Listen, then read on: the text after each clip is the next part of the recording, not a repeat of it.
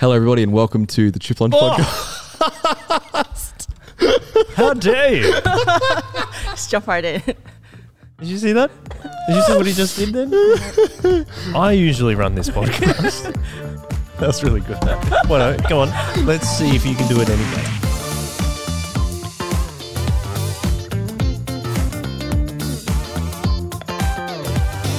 Hi, everyone. Welcome to the Chip Lunch Podcast. Uh, um, and we, I'm, I'm Ethan. Uh, this is Joel, and we have a fantastic guest along with us today. This is Grace. Hi, Grace. Hello. How you doing? Good. That's Really good. Train delays getting here.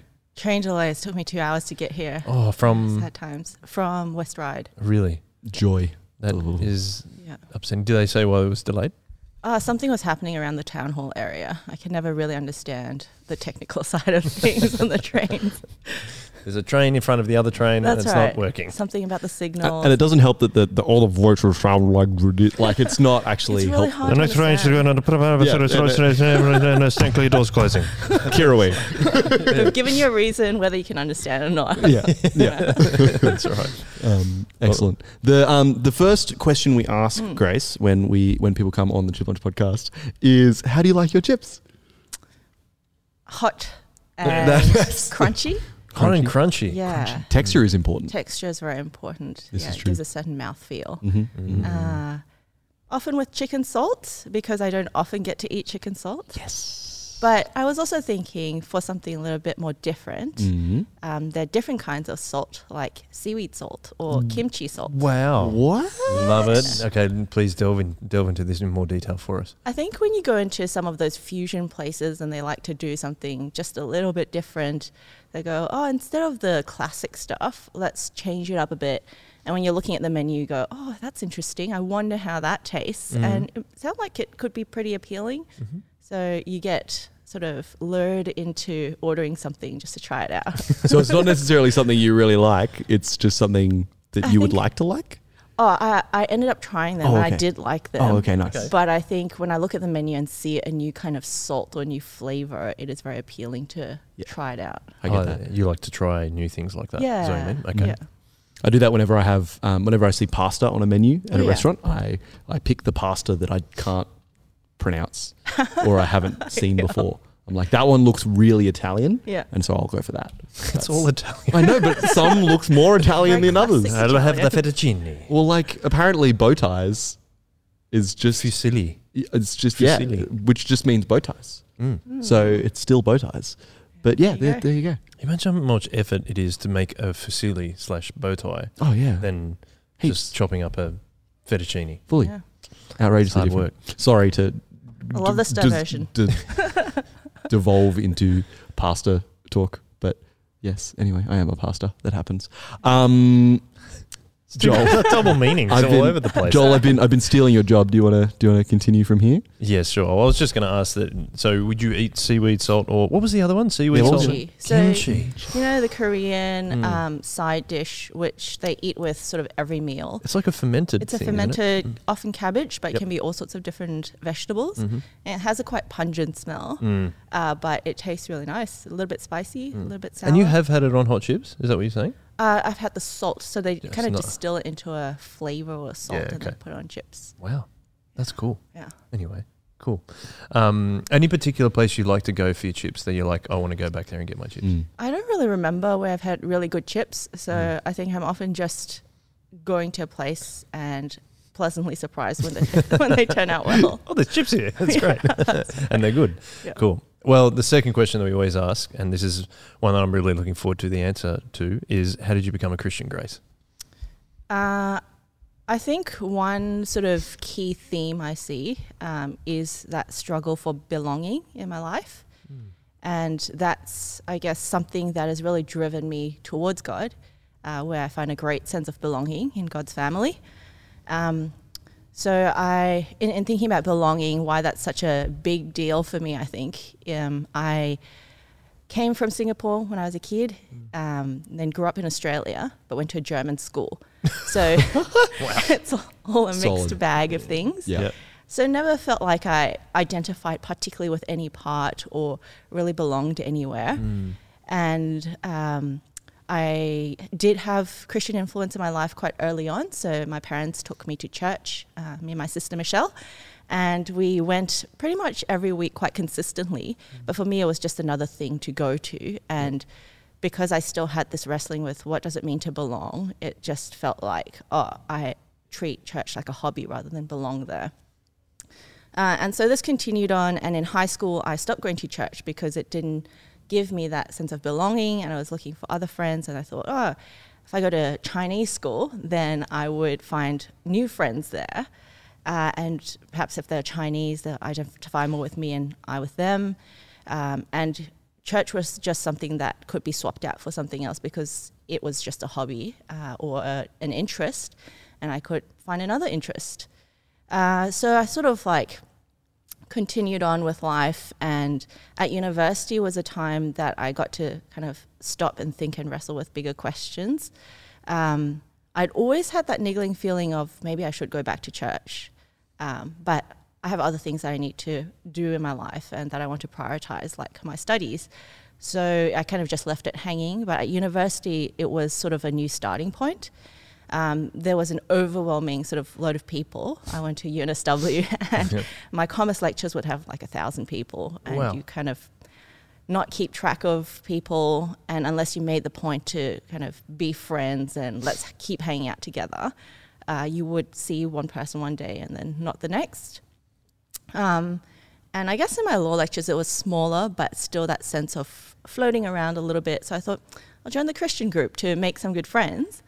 Uh, and I, I know something of Christianity. It would be good as well to kind of start thinking about God again and what it means if I call myself a Christian, but don't go to church and not sure whether I believe whether this is true or not. Uh, and then when I joined a Bible study uh, as part of the law faculty, I was very surprised when I saw that people were very consistent in the way they lived out their life uh, according to God's word. Uh, they would really care for people. Things were busy as a law student, but they would just go out of their way to love and support other people. And at the same time, they took what was said in the Bible as truth and really seriously. And I was like, oh, I'm not that familiar with that sort of approach. And that piqued my curiosity. And there were often times where I didn't want to go to Bible study again because academics were competing priorities. But then I thought, something just held me there. People were wanting to catch up with me to read the Bible, to hear about my life, to pray with me. Uh, and then there came this time where there was a, a mid year conference, um, uh, which is where something like 700, 800 uni students who are Christian or exploring Christianity would go away together with campus Bible study. And um, it's five days of lots of Bible input, lots of time with uh, people who are Christian or exploring. Uh, and so uh, it just made me stop and think. And it was quite confronting because it's like, do you want to live God's way? And I think at the time there were just other competing priorities which meant, oh, I'm not sure whether I'm ready to let go. And is following Jesus that good that I'm willing to let go of those things um, and allocate my time and resources differently? Um, I think there wasn't one point where I became Christian. It was really more and more the evidence that came before me, the love I experienced from people, what I read in the Bible became more and more true and made mm. more and mm. more sense. And so that um, gradual compilation of things meant that I reached a point where I would just go, yeah, it's pretty normal and natural to call myself a Christian, and I'm fully convicted by this. Um, and I think that's where I also felt, wow, that sense of maybe um, belonging was perfectly fulfilled by God. Like I still mm-hmm. struggle with it, mm. uh, and there are times where I keep needing to tell myself the gospel truth again about you belong to Jesus mm. because he saved you and it's unconditionally saved you not because of what you've done or who you who you are or present to be. Uh, and so I think that was a great sense of relief because I didn't need to pretend I belonged somewhere or mm. work really, really hard at belonging somewhere. Uh, and that made me much more relaxed as a person. Yeah, right. How um, how old were you when you made like though you felt, felt like you were fully convicted? Um, probably around 18 to 20. So 18 was where I started exploring a bit more. Yeah. Okay. And then it took maybe two or three years. Mm. Yeah. And do you think that you, you you've mentioned that sense of belonging a lot? Was that um, do you think that you, and you also said there was a sense of relief? Was that uh, because it's like of was it you said you also struggle with belonging too? So um, my my question, I suppose, I'm, I'm getting it a bit tangled up, but I was just uh, fascinated to see that you felt relieved, and that, I Mm. think that was. Um, did you feel like you didn't have to keep trying to find to find that? Yeah, definitely. So Mm. I think I could, like looking back in hindsight, could see that I was trying really hard at school um, through academic achievements to go, I have a place here in the school. Like, Yeah, I'm this random Asian Yeah. kid in a German school. There's something not quite right here, it felt like. Yep. Um, although people were very welcoming, the teachers put a lot of effort to help me, um, especially in the early years, to get that language going. Um, but there was still a sense of, I'm not sure whether I belong here, Mm. and so I better work really hard to belong here. And I suppose uh, you moving around a lot. Or I was just going to ask you in, in regards to that. Like, what's the what was the path that your family took? Because I've, I've met your dad, Yeah. and he's a lovely guy. Yeah. Is it what's his name again? Though I've forgotten his Gerald, name. Gerald. yeah. Gerald. Okay, yeah, Gerald. Fantastic. Um, thank you for reminding me. Sorry, Gerald, that I forgot your name. Uh, Special shout out to him. yeah, shout out. we love you, Gerald. We love you, Gerald. yeah, he's awesome. Um, the question was because I think he's originally from China. Is that right? And then did he come, he went via Singapore and Malaysia? Uh, sort of. So, like, family is complicated because they're all over the from all over the place. So, one side of grandparents were from China. They migrated to Mal- Malaysia. Then, uh, dad grew up in Malaysia. Uh, then came to Australia to study. Um, studied at the same UNSW. Yep, And that's right. He apparently, we told me had that. the same commerce lecturer at some point. Oh, really? Wow, he must be old, or he Wow. or she must be very old. That's right, he was. I was like, oh yeah, we're talking about the same person. and then he went back to Malaysia, then went to Singapore to work because job prospects there were better. Uh, and then um, met mom in Singapore. But mom was from Taiwan originally and migrated to Singapore Wow. as a high school student Yep. with her family. Uh, and then when dad and mom got married, I was born in Singapore, but we migrated to Australia when I was three, Mhm. and Michelle was born here. Right. Right. Okay. Cool. So- Where does the German school come into it? why was that? Yeah. the Why did you go to a German school? Well, there was a German school in Ryde, so it was like, oh, it's around the corner. Um, I guess the story is that we were put on an Australian school waiting list, Right. uh, and I was already five and a half by that time. And my parents were like, oh, it's time for you to go and socialize with other kids, Mm. learn stuff. Um, there's a school nearby that seems quite um, family oriented and very thoughtful. Uh, and at the time, Dad was also working for a, a German company, so I guess he had German colleagues, and there was some influence there. Mm. I thought, why not? And maybe there's even the chance of picking up another language. Which is just one of many for you, right? How many like languages do you actually speak? Uh, I can speak four. So can, can you list them off for us? Uh, so German, French, English, and Mandarin Chinese.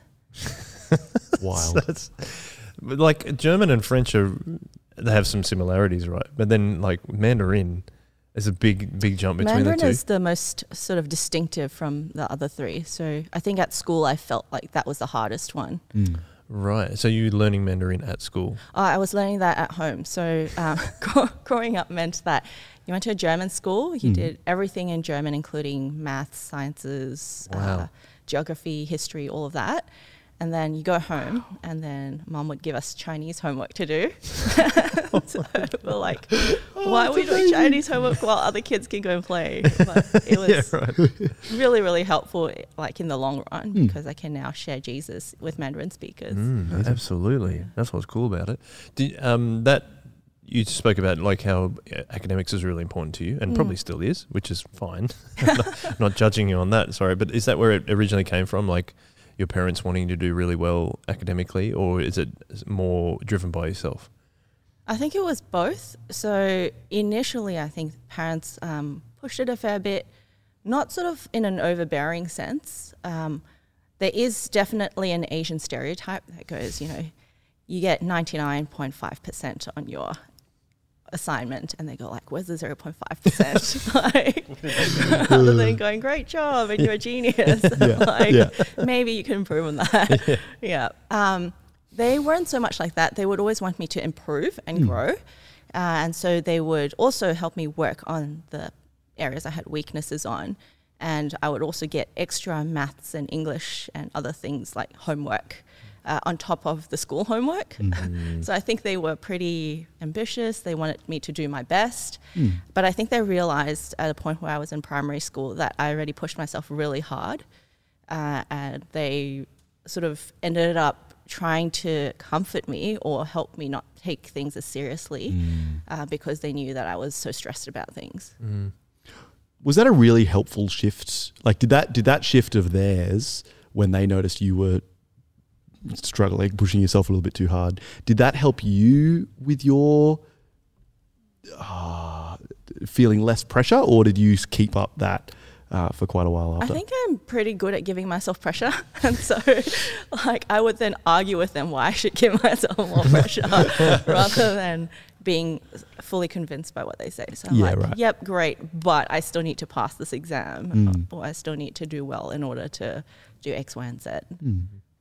And it, like that, uh, I was just going back to s- what you're saying. Like it's an immigrant, or you said an Asian thing, but I think it's uh, a lot of immigrants take they, the the risk of coming over. I Yeah. mean, I Mm. remember talking to Yep. Jabish when his family came from India, Mm. and you can I can kind of understand the pressure to, to do well because it's like we've got to make this work. Like Mm. we've taken this risk to move to another country where we know no probably know very little people, Yep. and we're going to an area we don't know anyone. Yep. Our children are going to a German school. like we've got to make this work, and I think that that's often that's what's missed. on- Like you spoke about a stereotype, but I think that's often what's missed within um, people that have come to this country is that they've got to make it. They want to make it work. Mm. They they can see that Australia is a place that they want to live, but it's like, oh, well, we got to make this work. So we're gonna we got to you got to make sure that you get a uni degree and all that kind of stuff because then we know that you are secure. You Yep. are you have the security of staying in a reasonably stable job in a, a pretty stable country, and that that's better for our life as a family. I think. Yeah, definitely. Just to validate that is like, Yeah. I, I don't want to always talk about a stereotype. It's like that. That's why so many Mm. people that have come to Australia are doing that because they're like, we, we're going to make it. We're going to Yeah. make this work anyway. Yeah. I Um, think security is such a huge theme as well. Mm. Um, and so it doesn't matter what background you're from, like, I think we're all seeking for security. Um, it might just look different, like the symptoms might look different. Yeah. And so just working out what does that look like in my life? Where am I particularly insecure in my life? And then how does God address that insecurity? And Mm. where do I find security in Him instead? Um, that is such Mm. a relieving and such a liberating thing. And what was that for you? Like you talking about being feeling to uh, everyone feel, needs to feel secure. I think. What was that for you? What made you feel insecure? Do you think? Um, being different made me feel a little bit Mm. insecure. Yeah. I mean, like school is great, but there would also be kids who like tease you and go, oh, you're, you're a bit different. And Mm. um, yeah, there were some like minor things that Mm. just made you feel, oh, I actually don't belong here. And when you feel like you don't belong, that makes you feel insecure too. Like I don't have Mhm. a place here. Mm. Also, when Um, you've moved, you know that you've moved from a country that you were born in as well. That that would add to it as well. That I think so. And like just like appearance wise, you look different. What you bring for lunch is Yeah, different. And yeah. people are like, what is that gross stuff you're eating? And you're like, this is my delicious lunch. Mm. what was it? What was your delicious lunch that you brought? Well, mum always put a lot of effort into making our lunches, Mm. and she would often like, um, like if it was sandwiches, it might be a more complicated sandwich rather than just ham and cheese. Mm. She would put like uh, a really typically sort of Asian thing is pork floss. Like they would fry it. Mm. They put like maybe sesame seeds and seaweed, and it's very That fragrant. sounds delicious. And then they'd put it in the, she'd put it in the sandwich with some, you know, butter. Um, other things would be like she'd actually cook meat and slice it and then put vegetables and all of that and layered it up. So it's like a complex meal. Yeah. And I think there's some like YouTube videos. There's some um, comedians now who are emphasizing that Asian sort of intriguing, unique kind of thing. Mm. And so there's actually a really funny YouTube clip of this like Asians bringing their lunch to school. so that kind of reminded me of when mom used to pack sort of um, elaborate lunches Mm. compared to the, the roll ups or the chips that other kids Yeah. would get. Yeah. Yeah, I remember. Uh, I think uh, my godfather who lives in Canberra, and he made a point of that. Um, a family of Greek background moved into him, and they're like, "We'd never seen olives before."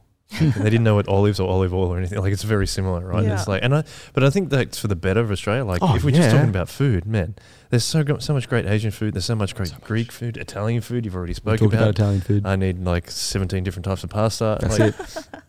I think it's just fantastic. Anyway, Oh yeah. um, can you just tell us about school, like what it was like for you at school, Grace? So you you already said that you, you probably didn't feel belonging and everything was done in German, which I, I still find a diff- bit difficult to believe. Well, not difficult to believe, difficult to know how I would cope with that. Did you enjoy school, or was it just got to be academic and got to get out of here as quickly as possible?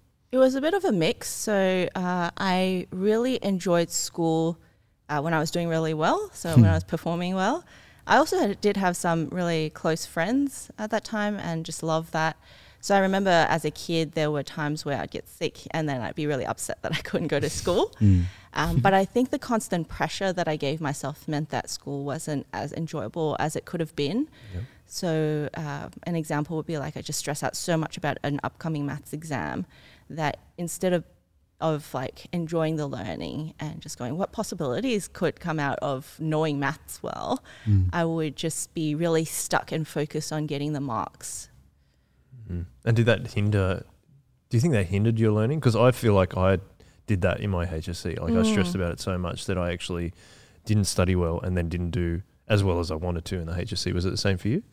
Um, I think from a marks perspective, I probably would have done the same um, regardless. But I think um, studying is so much more than just achieving marks. Like marks are, in a sense, an arbitrary way of I agree. determining a certain standard. Yep. Whereas there's so much that's not measurable as well that is very beneficial. Mm. And so um, I think I missed out on a lot of that Yeah. um, going, oh, I just could have explored some great ideas, had a lot more fun, and just just thought a lot more personally rather Mm. than just mechanically going through the, the steps. It's a difference between, isn't it, like just be able to regurgitate the information, That's right. but also like synthesize it and make it and like kind of expand your your yeah, mind. Is, that, Yeah. is that what we're doing? Expanding our mind?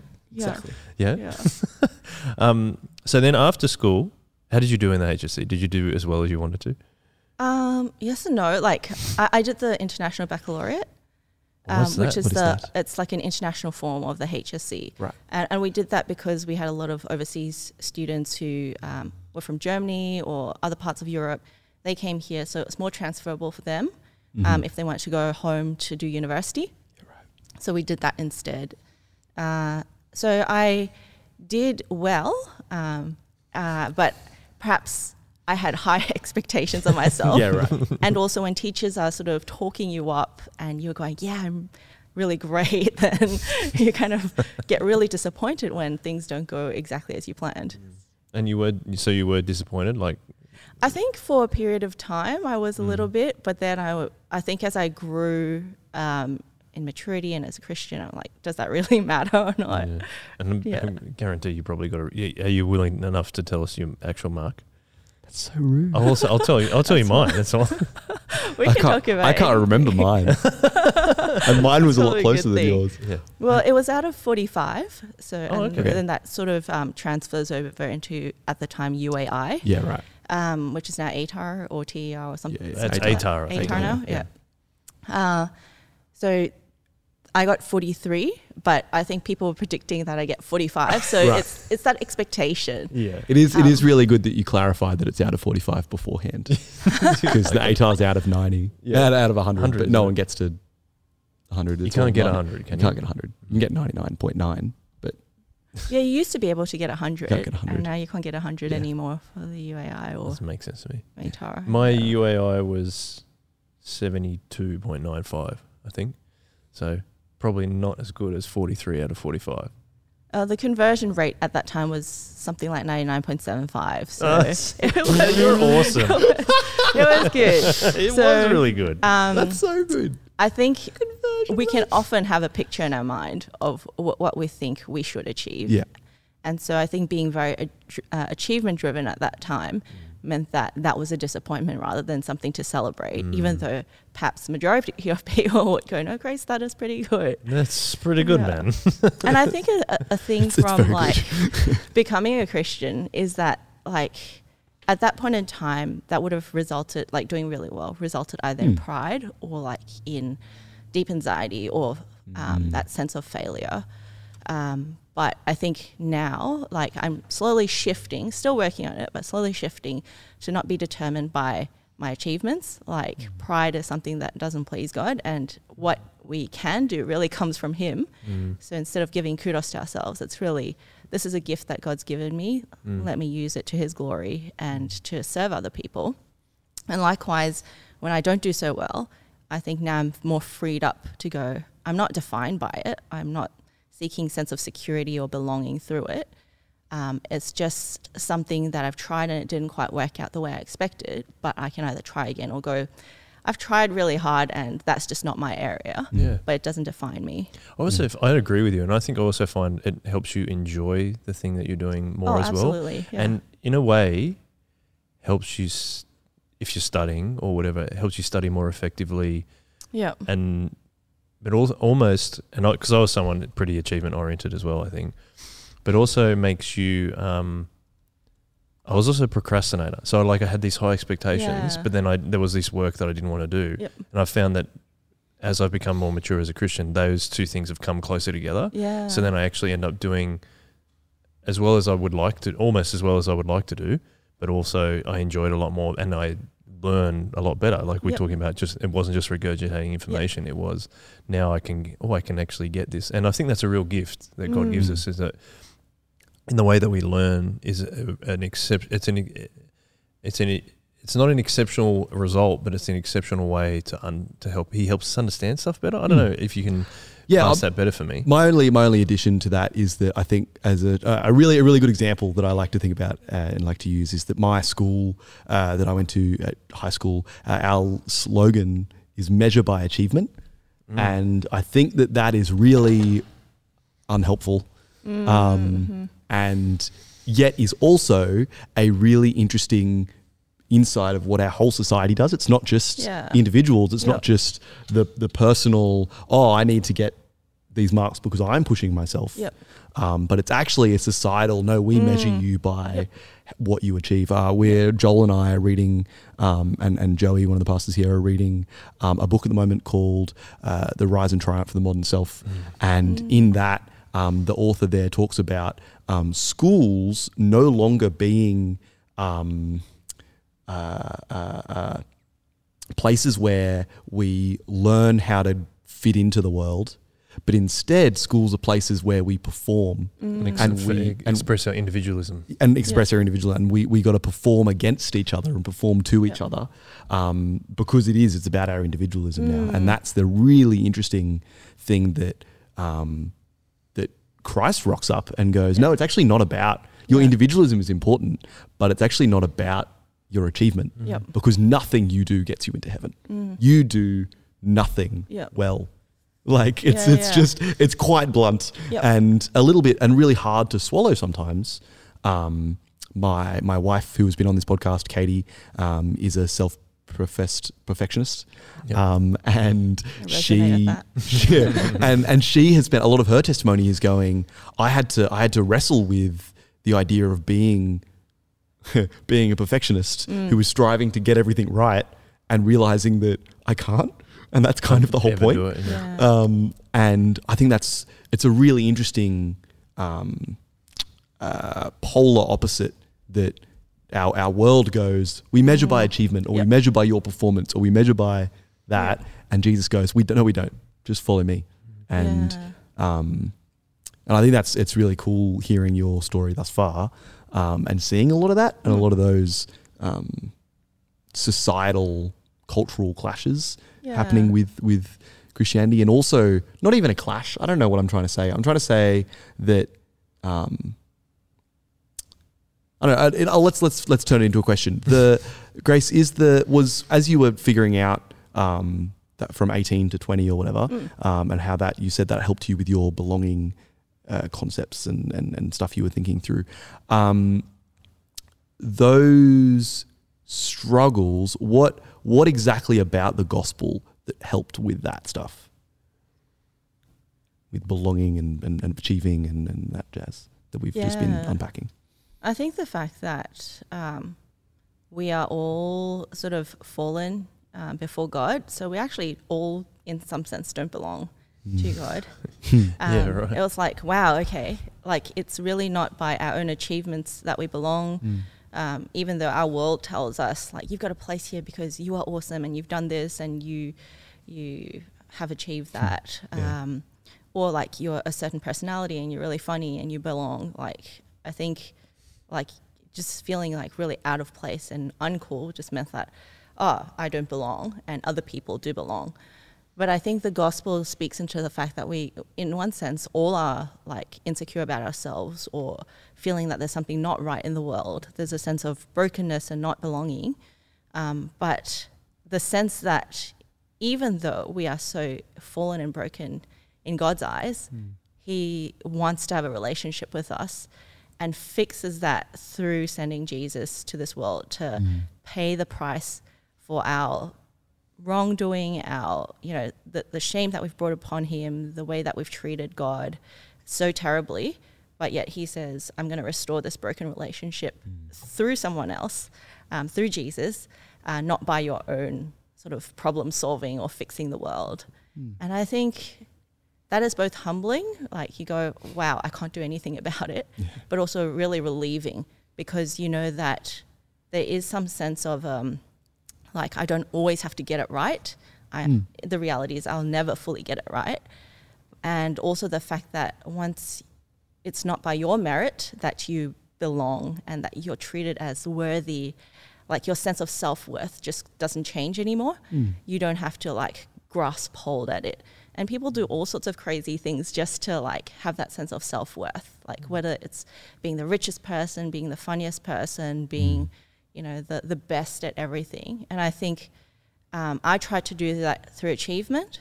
And that often meant that um, I think when we're talking about the whole individualistic kind of society measuring you by your merits, um, that drove me apart from other people because Yeah, I would right. always Mm. compare myself to other people. Yeah. And when people did really well, it's actually something worth celebrating because yeah. it's like, wow, there's this really smart person who can benefit society, Yeah. but I would feel jealous, uh, envious, and not able to be Mm. happy for that person. So it actually wedged um, relationships apart. yeah. And so I guess finding my sense of self worth in Jesus meant that, wow, okay, I belong regardless um, of how well I do or who I am. Uh, and that frees me up to then reach out to other people um, and be open to other people when they reach out to me um, because I don't need to struggle for my sense of self worth or belonging. Uh, Clip you- that. clip that. that was actually a really good clip. We'll make sure we clip that. I wasn't. I was, Clip that, it was a funny joke. Clip but, it. But but but do that. Yeah. it can mean cut it or Yeah. Yeah. no, no, I, No, no, that's no, no. I thought that's what he was saying. No, no, no, no, Get no, rid no. of that. No, no, no. let's let's condense that and put it on the internet. But just like a few things that we've actually been talking about, uh, also, um, we were talking about how when we accept Jesus, He makes us feel valued, like you're saying, Mm. that um, we get better at learning and not just regurgitating the stuff as well. And but then also that drove a wedge between you and some other people. It's also like looking at the way that we learn when we're a Christian and knowing that we're valued actually helps us to be a gift to other people as Mm. well. And I think that's where that might be the bit that you're talking about in terms of being a wedge instead. Now you're like, oh, I can support that person who's just done an amazing job. Mm. They'll do the same to me. But then we're also, because we're learning in this way, we can actually be a gift and blessing to other people as well. And I think Yeah. that's what I was trying to talk about however many minutes ago was that I think you talking about that has now made me realize, yeah, that's that's how we can look at our learning and and academics or anything. And when we're reading the book that we're reading, I highly recommend that book. By the way, It's it's really one of the best books I've ever read. It's I'm really good. read of it. Yeah, yeah. Well, um, but yeah, just to be able to know that God's actually working through us all Mm. one way or another, and Yeah. and and I think that's what we're getting from your story so far, Grace. Is Mm. He waited to that very point to know that to show you that actually no achievement is not the number one priority. I Mhm. am, and this is how we can we can change that. You can still enjoy doing that stuff, but you can just love other people by Yeah. having that self worth that you're talking about that he Mm. provides. And uh, I think that's just a lovely story because um, that's why we definitely need to clip it, right? Oh yeah, fully. what was when you went to uni, so you, was it a commerce and law degree? Is that right? What was the thinking behind that? Do you plan to become a lawyer or a, or it's just like this is what I should do? I should do it first of all double degree. Is that what you have to do when you get forty three out of forty five? is a double degree? It's more of not knowing what to do, so you do as many things as you can, maybe. Fair. But yeah, I, I think I didn't know what to do Mm. um, after high school. I knew I really liked languages, uh, so that was a thing. But I guess I didn't know what I could do with languages after uni.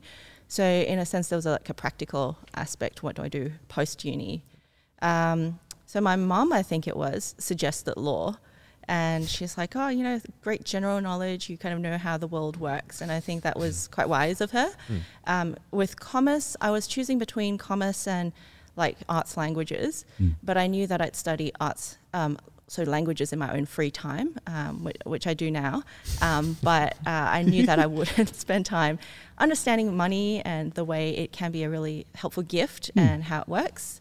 Um, and how it can be also a very dangerous tool or weapon. Um, and so uh, I think I just needed to go, how can I be wise um, with my money? And I think studying commerce gave me a better sort of foundational understanding of it. When you said you didn't know what to do, did you have any ideas, or it was just like I have to go to uni and this I will knew be best? uni was the next step. Um, I think maybe just that's because that's what was talked about all the time. That's what everyone did. yes. Although now looking in hindsight, there's such a big range of things you could do post um, high school. Mm. But That's something we've talked about previously on the yeah, podcast. cool, yeah. But I think for me, that was just the natural kind of that's your next step. Yep. Um, yeah, I think I had so many different ideas and options, I, and I didn't understand enough of how the world worked. My world was just studying and Yeah, right. doing my own little thing. And is it understanding yourself as well, like what you actually like doing? You uh, did you feel like you weren't at that point either? Yeah, I think maybe at that time I was too young, too uh, insular, maybe, and so I needed to get to uni to start thinking for myself, and then starting to understand how the world works. And you became a Christian at like kind of through uh, university mission or Yep. university ministry, I Yep. should say. Um, and it's a little bit different to some of the stories like Braden or myself or Ethan and some other people were like, oh, we didn't like uni, like we just wanted to get out of Ah, there, Yeah, which is funny. And we didn't really participate in uni ministry very much. And I think that was partly because of the amount of stuff that we would do. We're doing it at our own church as Mm. well. So yeah. that would be part of it. But um, I just like would you as would you can you educate us to people on why university ministry is really important and really helpful for wasn't for us but for you for yourself and other people. Yeah, I think uni was a really good time of growth. It was where I started thinking uh, for myself rather than just regurgitating what other people told me. Awesome. Uh, and there was lots of flexible time in between because you would have classes and you have breaks in between. Um, a lot of people tried to pack everything really tightly, but I think as I went throughout uni, I saw the value of building relationships at uni and the um, wonderful teaching and training you get at uni because they pitched it at a university level. Um, so they challenged us in our thinking. Yeah. Um, there was a lot of time together. Uh, and so I think some of my closest friends, um, Christian friends, were from uni as well. Uh, and it was a time of growing together and spending time discussing random ideas and how does this truth uh, from the Bible speak into our lives and how is it relevant for us? So I think um, it was quite an intensive kind of time of being able to learn God's word and learn it both, um, I guess, reading the text itself, but also on a systematic kind of level and thinking about ethics and how um, God's word shapes our Christian ethics. Because that all comes up at uni anyway. It right? does, Mhm. yeah. So those kind of ideas that are starting to form in a young adult's mind then sort of get informed as well by um, the Christian faith. Hmm. That's that's cool. Yeah, that's super. That's that's really cool. and we could clip that too. Clip Uh, it. Clip it, Dave. No, That's um, the title of the episode. Clip it. um, yeah, that's that's really cool and really encouraging. And um, yeah, I I sometimes think that uh, I think if I had not been doing lots of church, I would have been trying to um, get involved like that too. Because I think yeah, it is it is really important, and it's it's a fantastic time Mm. um, for because there's lots of people who are like yourself who are getting to uni and thinking for the first time, Yeah. like not for the first time ever thinking, but like Being challenging, but being thinking. challenged for the yeah challenging their thinking for the Mm. first time and Mm. um, and being willing to explore those challenges and I think so I think yeah I think it's really really important. Um, but Grace, you went into uni not really sure what you were doing. How did you come out of uni? What what was next? Uh, next was like the natural step was full time work, Yep. and I think um, like in your fourth or fifth year, like final year at uni, you kind of think, oh, I need to start finding a job mm-hmm. uh, and uh, one that like an internship so that you could uh, become a lawyer. So I Mhm. think that was my natural sort of inclination because I was more interested in law than commerce. Uh, so I did the same thing as everyone else, sort of applied for lots of different law firms, but they were corporate law firms.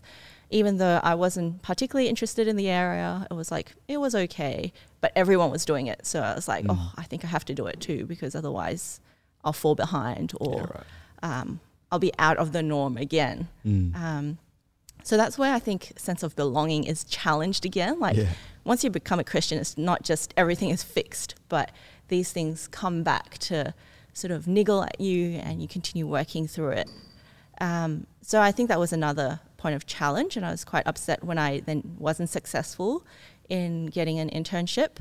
Um, but then I went, oh, I'm actually really interested in criminal law, so I, uh, I think just called them up or emailed this firm that looked really interesting, uh, and uh, the one of the partners or both of them were Christian as well. Mm. So I was like, oh, how does that work? Like you're Christian, you do criminal law, uh, and then they said, oh yeah, we'd we'd love to kind of help train you or give you an insight. But what would be more helpful to you is if you went and observed us in Mm. court and doing lots of different things.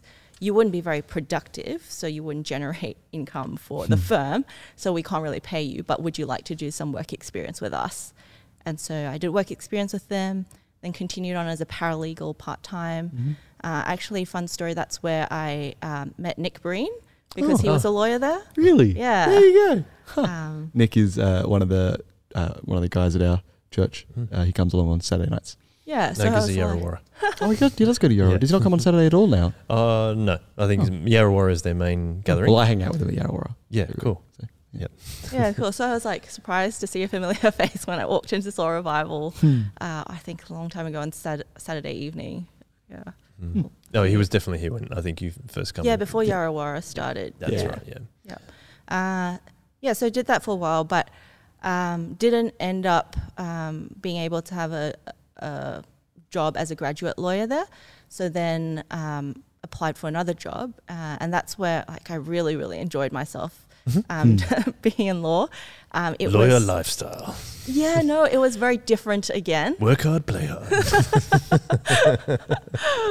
I Sorry. was um, great skills, um, but um, I was what was I doing? Now I've lost my train of thought. oh, sorry. No, no, no, all good. Um, You were being a lawyer. I, I was You being were a working lawyer. hard and playing hard. That that's right.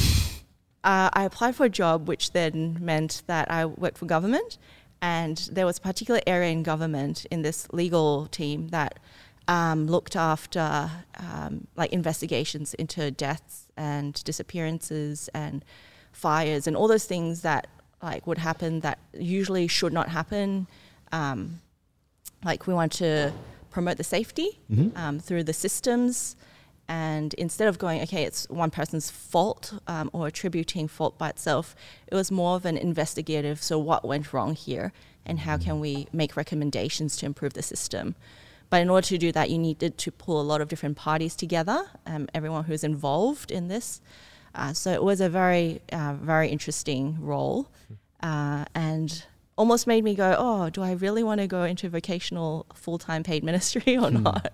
Really? because it was yeah a lot of fun. Just before we get into the your, your decision between ministry and, and work, what was um, what's the like? Is there like a case or something that you worked on at that particular law firm that really stood out to you and you really enjoyed?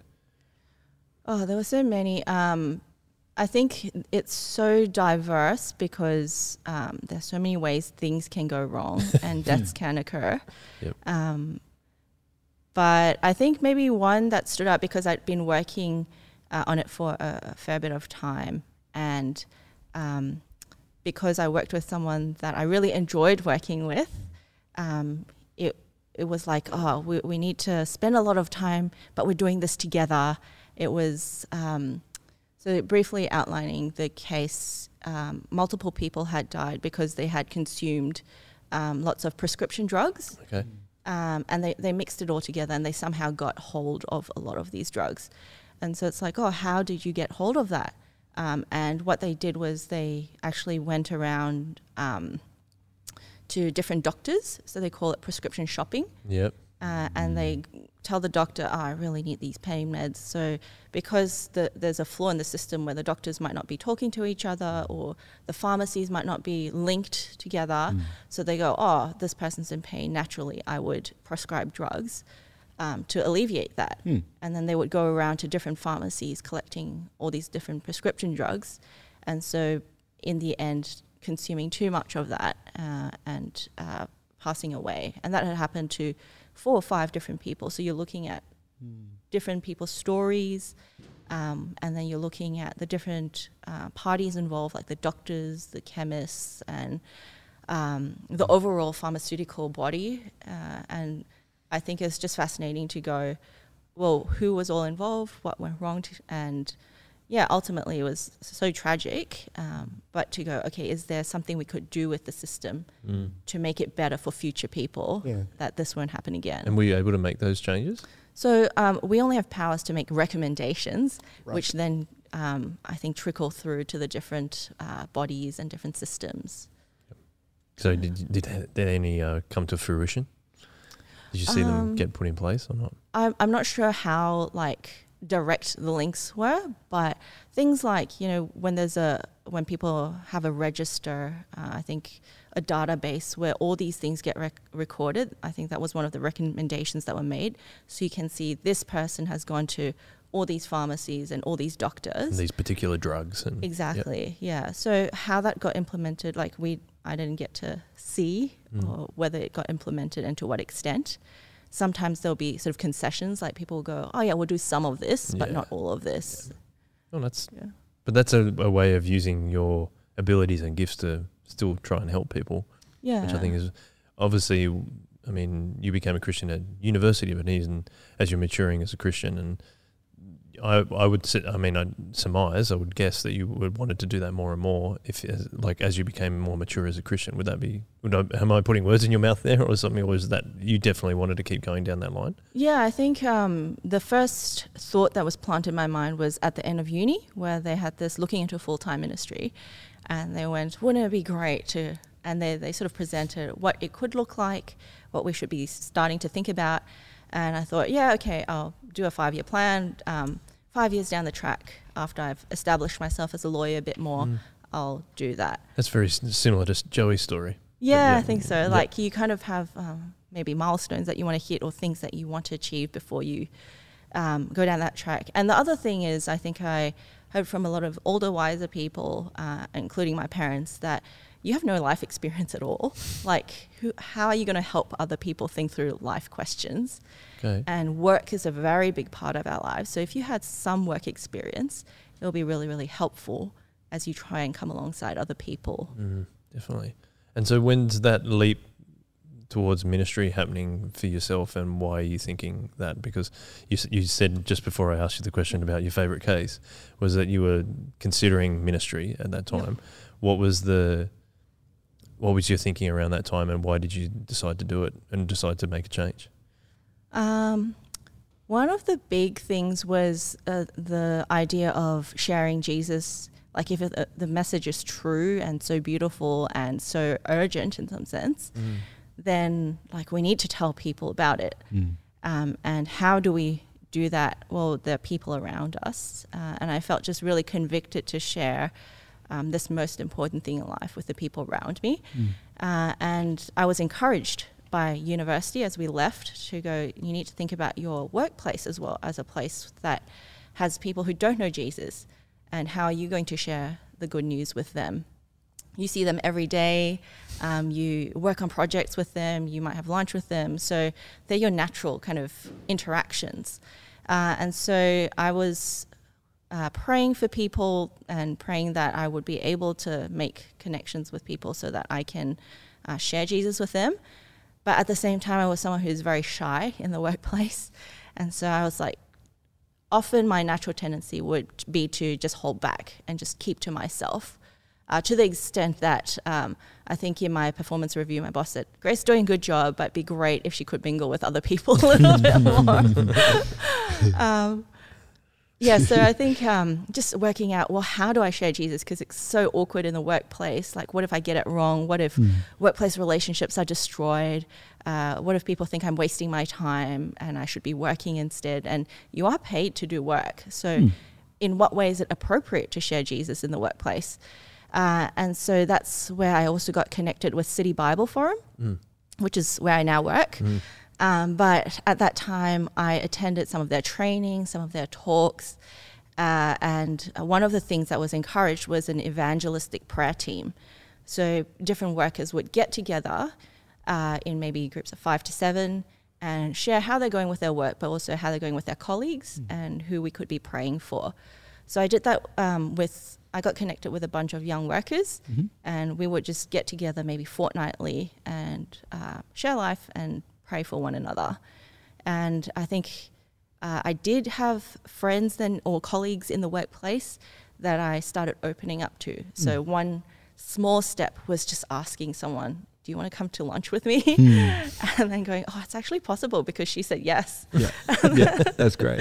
And then we had a great conversation. Mm. Um, we shared more about our lives, not just about work.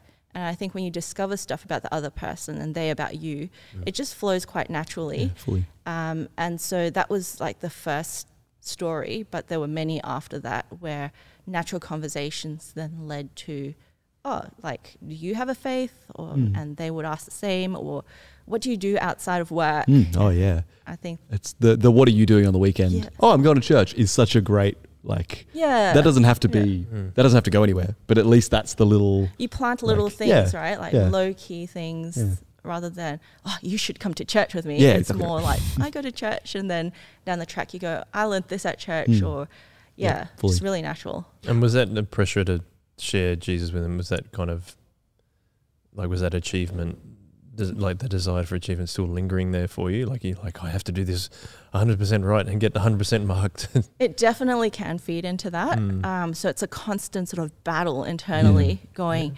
oh, it, my next step has to be to ask them to read the Bible, and whether or not they say yes or no also depends on how well I ask them. Yeah, right. Um, so that does come back to haunt you in some sense, but then you have other people in your evangelistic prayer team or Christians in your circles reminding you that no, no, no, you're not defined by that, and mm. you have no control over whether they'll say yes or no. Um, you could ask in a better way, and there are better ways to ask than others but ultimately it's also the work of God and yeah. other people in their oh, lives oh, yeah. and the person themselves. Yeah, I agree. Yeah. You have something, Heath? Oh, I like. Well, on, on that, um, we're looking at church at the moment. We're looking through Acts, mm. mm. Um, and Acts is a really cool example. We, we literally just started, and so Pentecost happened, um, and we talked about the Holy Spirit and how um, the I just had a, a, a, funny realization of you look at the disciples um, through the Gospels, and they so constantly just, just don't get it. they're not very they're not they're not all there on on getting stuff. And then they get the Holy Spirit and Peter, who has been consistently not getting it, gets up and gives a sermon. yeah. yep. And he gets up and he quotes Joel and a random the psalm. prophet Joel. The pro- yeah, no, no, not this Joel. Um, and and it's just this it's just this really cool example of what we see when we do ministry mm. now, yeah. Um, yeah. where we're not, not actually doing it. Like it's it's it's happening. We are doing it, yep. but the Holy Spirit is is doing all the hard work. Um, yep. And and so we just got to have those little conversations, yeah. right? And um, and if it works, it isn't like it isn't us mm. um, in the same way that our salvation isn't us. Mm. Um, it's yeah, it's really cool. Um, just just really quickly, um, what is the City Bible Forum? Mm yeah, it it's a it's a not for profit organization, um, so Christian organization that helps people like workers in particular to think about the bigger questions of life mm-hmm. uh, and to think about how faith uh, informs life as well. So we help Christians to think about well, what does it look like um, for my faith to inform my work, mm. and also how to connect with um, my colleagues so that I can share Jesus with them. And for people who are not Christian, we kind of provide that safe space for people to have very open discussions uh, and uh, informed discussions about worldviews, faith, Hmm. meaning of life, those kind of questions. Yeah, awesome. And there are people who are searching, and so Mm. we want to meet them where they're at. Have you seen a lot of fruit from that? Yeah, um, yeah, heaps. I think just seeing Christians themselves grow and going, actually, all these things at work, like our Mm. motto at church is Jesus changes everything, Mm. and it does even in the workplace. Like you, you think about office politics differently. Mhm. Um, you think about ambition differently. You think about how you earn money and um, how you use your money in a different way. Like all these things as a worker, they're really important. Um, I just remember that sometimes there's this disconnect between um, the workplace and your faith for, for a lot of young workers mm. because they go, oh, you know, there's such a competition in the workplace. Like you have to get ahead. And in order to get ahead, you have to be a bit more aggressive. And that means stepping over some people. And that conflicts with my Christian faith. So, in order to gain the outcome I want, maybe I have to just go the, the other way rather than the, following Jesus. Whereas, I guess, like, we help young workers to work through what does it mean to have ambition and to Mm. do your best and do really well and to also at appropriate times assert yourself but to also be able to hold that together with loving your neighbor and loving your colleague Mm. and doing what's in the best interests of other people and i think we often struggle to hold those two together rather than going one way or the other Mm. I mean, I think that would be really helpful, especially with like a lot of people that work in the city. Mm. That particular reason, because it is probably a an environment that you're like more down the line of what you were saying is like I need to get ahead, I need to earn more money, and I need to do all those Mm. kind of things. So I think that would be really helpful if I was in that particular situation. Um, so that makes a lot of sense. i guess the second part of that question of have you seen any fruit um, yeah, sorry. um, because that's probably the most exciting part is people have become christian through it Awesome. Mm, that's awesome. Um, so there, there's even someone from who, who comes to uh, our West Ryde gathering who has read the Bible with uh, one of my colleagues, uh, and that's through a young workers connection. Mm. He's then become a Christian. He is looking for a church, and then he gets um, introduced to us. Mm, that's fantastic. Well, speaking of the West Ryde Gathering, so we actually planted a, a West Ryde Gathering at Soul Revival, but I'd like to go back a little bit more of how you've been a- an integral part of planting that gathering as part of Soul Revival. But I'd like to go back and ask you how that started because I think that's a really important story to tell because both yourself and Ian in particular have been really big on on pushing for pushing the gathering to happen. Yeah. But you actually started coming here uh, Mm. to Soul Revival at Kirrawee first, Yeah. Right? So please, please Yeah, So tell that, take tell that story story. all yeah, the let's way go. back. yeah, yeah, That's that's why I said I wanted to say the reason, uh, like one of the reasons we have the West Ryde Gathering is because of you. Yeah. But I want to take it all the way back and Yep. see where it started from. Yeah, obviously, where it started from, I wasn't even thinking about that point Mm. about church planting or perhaps even staying with Soul Revival that long. Um, but I was studying at Moore Theological College, and uh, we're really encouraged to see um, a different church to what we'd seen before. So they have this thing called student minister training, which I guess here we call interns as well. Mm. And so at that point, I was trying to figure out where do I do an internship at church, uh, at, at which church. And so I talked to one of our lecturers about it, and he said, "Oh, these are the few churches that um, would be really good to train at." Um, he asked me what my criteria was, or what I'd seen before, and what different things I wanted to see. So he suggested something like five. The other criteria was it had to be close to public transport, so very practical stuff. Um, so then I went to visit, I think, all the websites of the different churches and then saw Soul Revivals. And I was like, wow, there are a lot of volunteer pastors um, at this church. I haven't seen that on any other website in some sense. Uh, and so I was like, how do they get people to love their church so much that they would spend so much time caring for people? Um, because workers are busy, right? Mm. And so you do serve, but to be a volunteer pastor seems like pretty intense. And then um, I thought I'd come visit, so I just picked a Saturday night, came to visit, Awesome. thought if I Sick. can, I'll catch one of the ministers to talk to them. So I had a really brief but good chat with Stu, and he's like, "Oh, why don't we talk about this a bit more?" And I think that's where it kind of kicked off.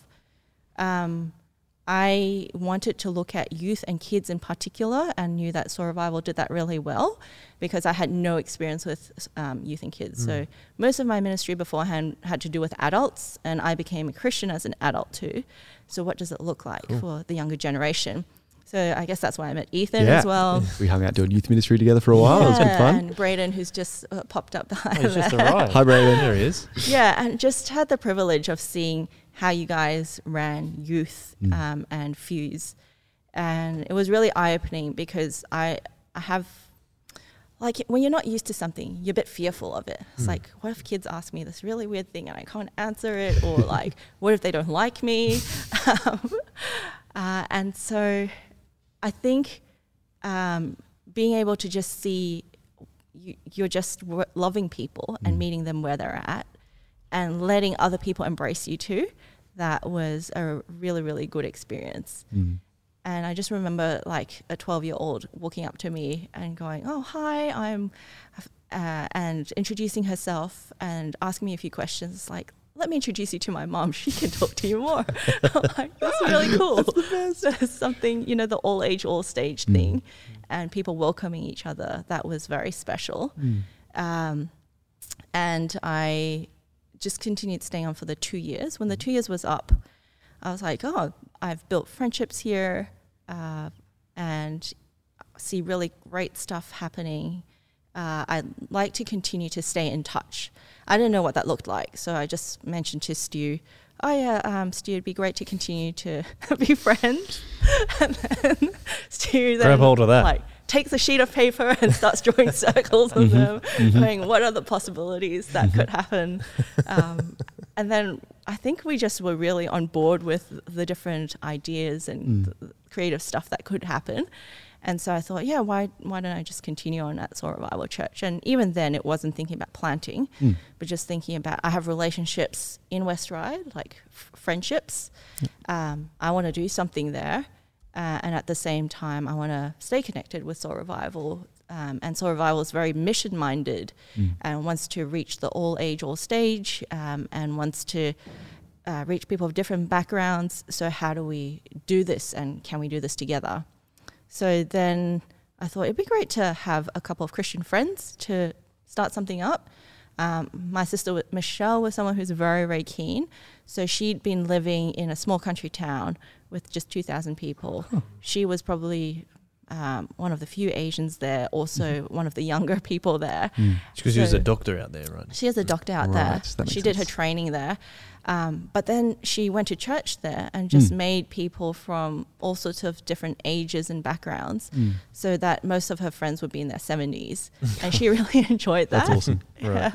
That's heaps of fun. Yeah. And so when she came back, she's like, oh, I love all age, all stage kind of thinking. Mm. She came with me to, um, at that time, Sunday afternoon service at Kirrawee. Um, and uh, we then started dreaming up, oh, could we invite our friends who don't know Jesus yet just to hang out with us, spend time? The relational strength is something we thought was really important. And as part of that, the Christians would continue like in the hour after on a Saturday afternoon to read the Bible together because that's what we do as friends. Like we go, this is very core and really beneficial to our friendship to read the Bible together. So the Christians will be doing that. Mm. But for people who aren't, you're also welcome to join us. Yeah. And we'd love you to just kind of explore it. There's Mm. it's very open. There's no background knowledge assumed. Uh, and we are actually really interested in hearing from you and your thoughts to give us a fresh perspective, but That's also really cool. to just have a conversation around it because we are all interested in like the questions of life. Mm. So I think um, we sort of planned it as a more chill, kind of relaxed thing. Um, and we asked Ian along too, Mm-hmm. uh, and another friend called Bethany. So the four of us have a lot of friends who are not Christian. Mm-hmm. We thought, let's just bring our, uh, merge our universes, as Yeah. Sam Chan would say. So Sam Chan's a well-known Christian speaker at City Bible Forum as well. Mhm. It's like let's merge our universes of uh, Christian friends and friends who are not Christian yet, and just get them to mingle so that they can see what what it's like doing relationships as Christians. And they they came uh, along, um, and then COVID happened. Mhm. Yes. yeah. Yes, it did. So we did one day of dumplings and Um, our different friends did dumplings together, and then we read the Bible briefly together and had a bit of a discussion, and then ate dumplings. Sounds good. That's, Sounds like a fantastic time. Yeah.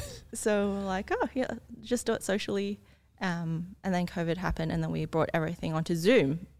Uh, and over Zoom, like you know, the discussion's different. You can't Oh, hang yeah, out over different. Zoom as much. Yeah, yeah. So I think we were much more intentional. We go, oh, Hmm. could we play a game beforehand, or could we Hmm. do an icebreaker? And Ian is um, the champion at icebreakers, so you Awesome. can ask Good him about that sometime. Do. We'll get him on the pod. Definitely will. Yeah, that's right. Um, and so we would start like with a little social thing. People, I think, were feeling quite isolated, so they'd come and join on Zoom just to see what's happening and also join in some community. And then afterwards, we we'd open like part of the Gospel of Luke to read together. That was the Mm. other thing. We we chose the Gospel of Luke so that it would be bite-sized chunks, Yeah, so you could have episodes and Yeah, little stories. Yeah. So just like Netflix, you can like watch one episode and you can go away with it and make some sense of it. Mm. And if you missed one episode, it's okay. People can fill you in, but you'd focus on the next episode. Mm. So that's what we wanted really to do for our friends. And then over Zoom, um, we started with maybe six people. That kind of grew as friends brought friends.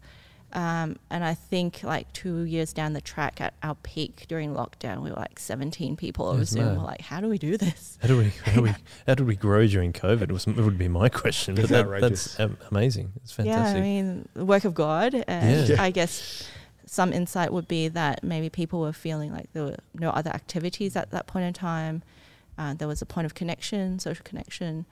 Uh, and also, like, just talking about more important questions when you're in a time like a pandemic before you just brush those questions aside, Mm. but they're brought brought to the forefront um, during hard times. Mm. Yeah, totally. And then so how did it lead to actually I mean that's how the gathering started, right? But then it's like we want to ramp this up more and more. Yeah. What what were the steps that you decided to take? And I do apologize for leaving Bethany and Michelle out of saying that you guys were behind the, the driving OGs. force. So I do apologize. I love Michelle because I had a great chat with her when I when I went over to West Ryde.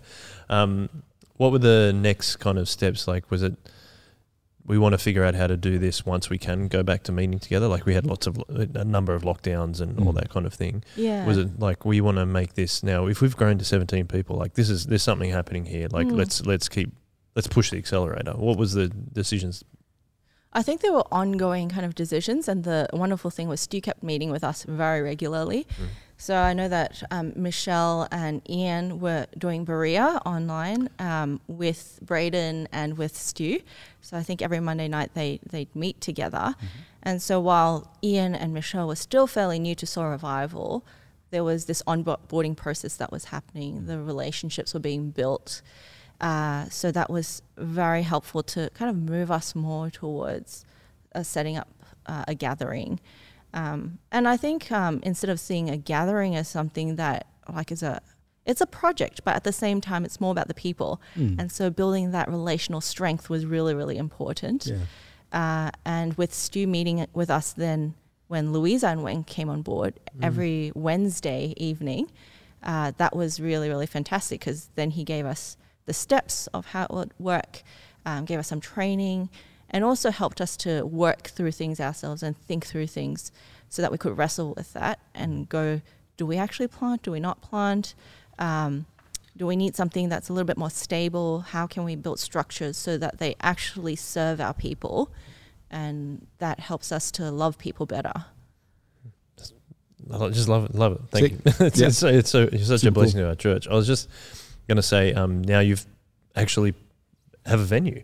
Mm. Yeah. I mean, I mean, yeah. last time when I came, it was in your lounge room. Yep. Is that correct? But now you have a venue. Talk us through that and what's exciting about that and where you see it going now. Yeah, the the lounge room was very special because it felt like a friendship gathering or a Mm. family gathering. Yeah.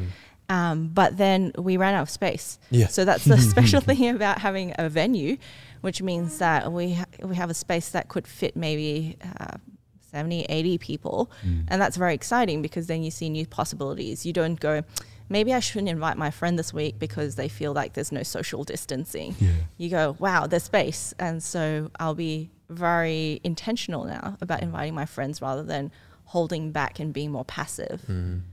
Yeah, because there were definitely people who were interested and went, "Oh, can I come?" And you're like, "Sure," but I'll try and manage the numbers. yeah. um, like maybe can we wait till next week for like Ian's friend to come and my friend comes this week. Whereas now it's like doesn't matter because Mm, we have right. space. That's yeah, cool. sick. That's really exciting. Fantastic. Uh, before I ask the final question, Ethan, do you have anything else to to add of great? My only Ask of addition grace. is that I'm I'm really encouraged, um, and Yeah.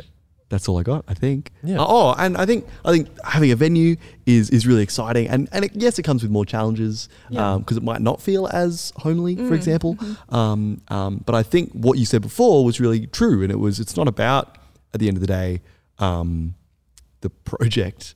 Uh, it's, it is about those relationships Yeah. and um, and building that team of, of, of friends Mm. that um, Mm. that together. Doing Like- ministry as a team and f- as friends. Yeah, I think it, I think it bring comes back to that belonging thing Yeah. of like you you actually end up yes you're not at your house anymore, um, but you guys actually belong together because you all belong to Jesus. yeah. And so um, something we talk about a lot at Soul Revival is that uh, we're trying to be a friendship group that invites everyone to be a part of that friendship group. Mm. And I think that's a really encouraging thing to be seeing happen. To, Yep. to yeah, that, that was right. Um, and yeah, I'm just really encouraged by that, and I'm really excited that, um, that yeah, you you literally like a few sentences in were like, my story has me struggling for belonging, and Mm. and you've concluded with, um, or I maybe I'm putting words in your mouth, but um, it's it's really cool to see that there is a space whether whether it be City Bible Forum and and, and Soul Revival and, and there's lots of spaces where um, you may feel like you belong and I think that's really cool Mm. uh, and really exciting. Yeah, I think Mm. there's no place that you might feel you fully belong because, in Yeah, a sense, we're all course. temporarily here, Fully. and we know we belong with Jesus and Yeah. we'll be with Him in heaven forever. Mm. Um, that's your ultimate sense of belonging. Mm. But in this temporary space, we can be much more relaxed about belonging, Yeah. and we can actually make the effort to help people feel like they belong Mm. because they can get to know Jesus as well. Mm. And I think um, one maybe uh, final thing to add from my perspective is also the fact that we belong to each other um, in such creative ways. Like um, I, I love how that we're we don't see geography as a boundary, but we go like, okay, there's this team in West Ryde, there's this team in Kirrawee, Yarrawarrah, Cronulla, but we're somehow using creative ways with modern technology now to, to still stay connected and belong with one another. Mm. Um, and I love how you guys made that happen with like the digital team going, oh, yeah, we can do a live stream. And Mm. that's how we can then take steps in our church planting too, to Yeah. not say we need to go live immediately, but Mm. we can live stream from Kirrawee. And we have a group of people that are mutually encouraging each other in Christ and can talk about the sermon later. Um, but we don't have to do all the work. We can be creative in starting to build around people Yeah. because we have extra resources by doing stuff together. Yeah. Yeah. No, that's a really good point. I think um, the low key, long term relational Mm. it really helps with that and building as friends, building it as friends and step by step. That makes a lot of sense what you're saying then. I and to hear it from your perspective, I'm like, Mm. oh yes, really and like because when we planted the church, it was like it was just thirty of us, and we we would Mm. like t- kind of done ministry together for a long time and all Yeah. that kind of thing. And right? yeah, as friends. And I think as we have grown as a church, we've had to continually adapt our ways of how we're doing things. And the West Ryde Gathering is just one of those examples. But also, like with our different church plants and stuff as well, it's that Mm. how do we. Uh, that's something we always talk about is theology, strategy, and practice. And theology is always stays the same. Mm. Our strategy is we want to be intergenerational, all age, all stage, sharing the love and truth of Jesus. But then our practice is the thing that can change all the time Yep. and that that allows us be, having that flexible practice allows us to be able to do things like you were talking about or try exper- try and experiment things with things and then go nope this didn't work come back Yeah. and we'll, tr- we'll try it again and I think it's a, it's a I think we're in a really exciting moment as a church as as COVID seems to be subsiding I'm not Mm. saying it's going away but it seems to Mm. be subsiding I think it's a really exciting period of church that we're coming into Oh yeah. Anyway, enough about me talking about it. The final question, Grace, is if you look back over the the history of your life so far, what would you like to tell your younger Christian self? Mm. I think it'd be just that I think sticking with the theme of belonging, that I didn't need to stress so much to work so hard at belonging, um, and to instead of keeping like continuing to look inside of myself, to look outwards a lot more, because I think when we help other people feel like they belong, we kind of automatically belong or are Mm. included as well. Mm. So from that self-centered kind of perspective of, oh, am I fitting in? Am I belonging? Am I cool enough? Am I um, smart enough? Am I achieving enough? Like I think if I could just free up that headspace to go, how can I love the other person in front of me? Yep. How can I serve them? How can I make them feel comfortable and Mm. safe? That would have been such more lib- so, so much more liberating, Mm. and also so much better for relationships. Mm. I wouldn't have been as isolated or felt as isolated, Mm. and the other person wouldn't have as well. Um, and so better connections could have been formed that way. Yeah, totally. And you spoke about that in terms of being jealous or upset that other people got, did better than you. So that Yeah. that makes a lot Like of we could do much more together if I had valued the other person's Yeah. strengths rather than competing with yeah, them. and have a, and a heart to serve them as well. Yeah, that makes a lot of sense. Well, I think that's a good time to end the podcast. Fully. Thank you so much. We feel So much. we feel very blessed by your presence on the Yeah. podcast. So thank you so much, Grace. We loved hearing your story. Mm-hmm. But I thought that what was interesting though is that you spoke a lot about belonging and trying to find your sense of belonging. But I think also um, as you found your identity in Jesus and knowing that Jesus was your savior, I think it shows us that you are actually a unique individual and Mm. like a really and that's you've had so many all these different experiences that have obviously contributed to trying to find that sense of belonging, but also shaped you into a, a really effective but also um, lovely, unique individual person. And I think that's what we like. You belong here with us. That's Mm. that's what I'm Yeah. trying to say is that we we love Yeah. having you here. So thank you so much for um, telling us your story and Mm. being honest about things and saying that you still struggle with being belonging, Mm. finding that Mm. sense of belonging. But it's it's lovely to have you here, and we just want to keep loving you and encouraging you. So Yeah, thank you so much. Thanks for that, feeling the love, and thank you for helping me feel like I belong and reminding me of those truths too. Yeah, no worries at all. Thank you so much. Well, um, we always finish with a one way at the end of the podcast. So, shall we wrap up the chips? Just wrap it up. Wrapped up the chips, the and chips. We'll, we'll finish with a one way. So, thank you, Grace. And thank you, everyone, for listening. One way. One way.